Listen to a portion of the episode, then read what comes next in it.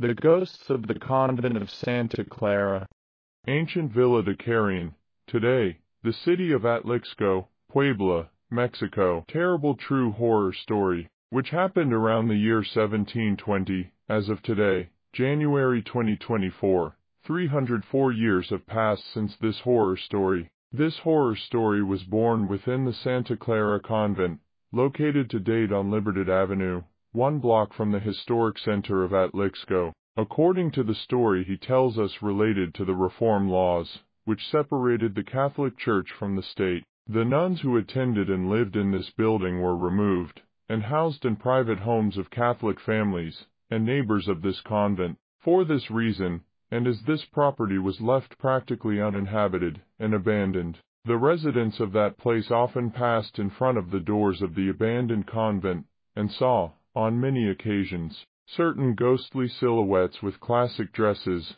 or very acquaintances of the nuns of the Poor Clare Mothers. Those who were unlucky enough to encounter this type of ghostly phenomenon reported, surprised and full of terror, that these nuns passed through the thick walls of this building and disappeared in sight of eyewitnesses. The clerics of that time began to try to do some exorcisms, managing to contact these ghostly beings. She said her name was Juana Duarach, which these clerics who were doing the exorcism noticed that this ghost was close to receiving the habits, but her spirit was unaware that this novice had died some time ago. This ghost told the friars present that she was the daughter of Juan Arach, a resident of this Villa de Carrion, and that she would take the habit on August the 15th of that year, the day of the Assumption.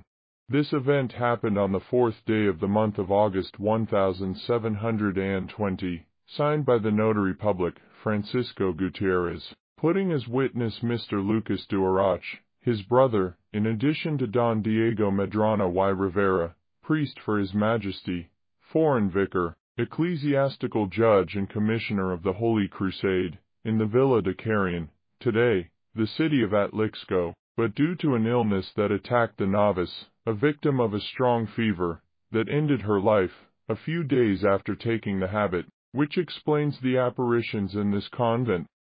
It is believed that the paranormal phenomena referred to must have also occurred when the convent was functioning, and the nuns did not comment on these apparitions due to superior orders, and when they were evicted, the neighbors witnessed these truly terrifying paranormal phenomena. All this that happened in the Villa de Carrion around the year 1720, occupied by the Spanish and the Catholic Church itself, was recorded in documents signed by personalities of that time and currently in our possession. His friend, Jose Luis Moreno, our year of 2024,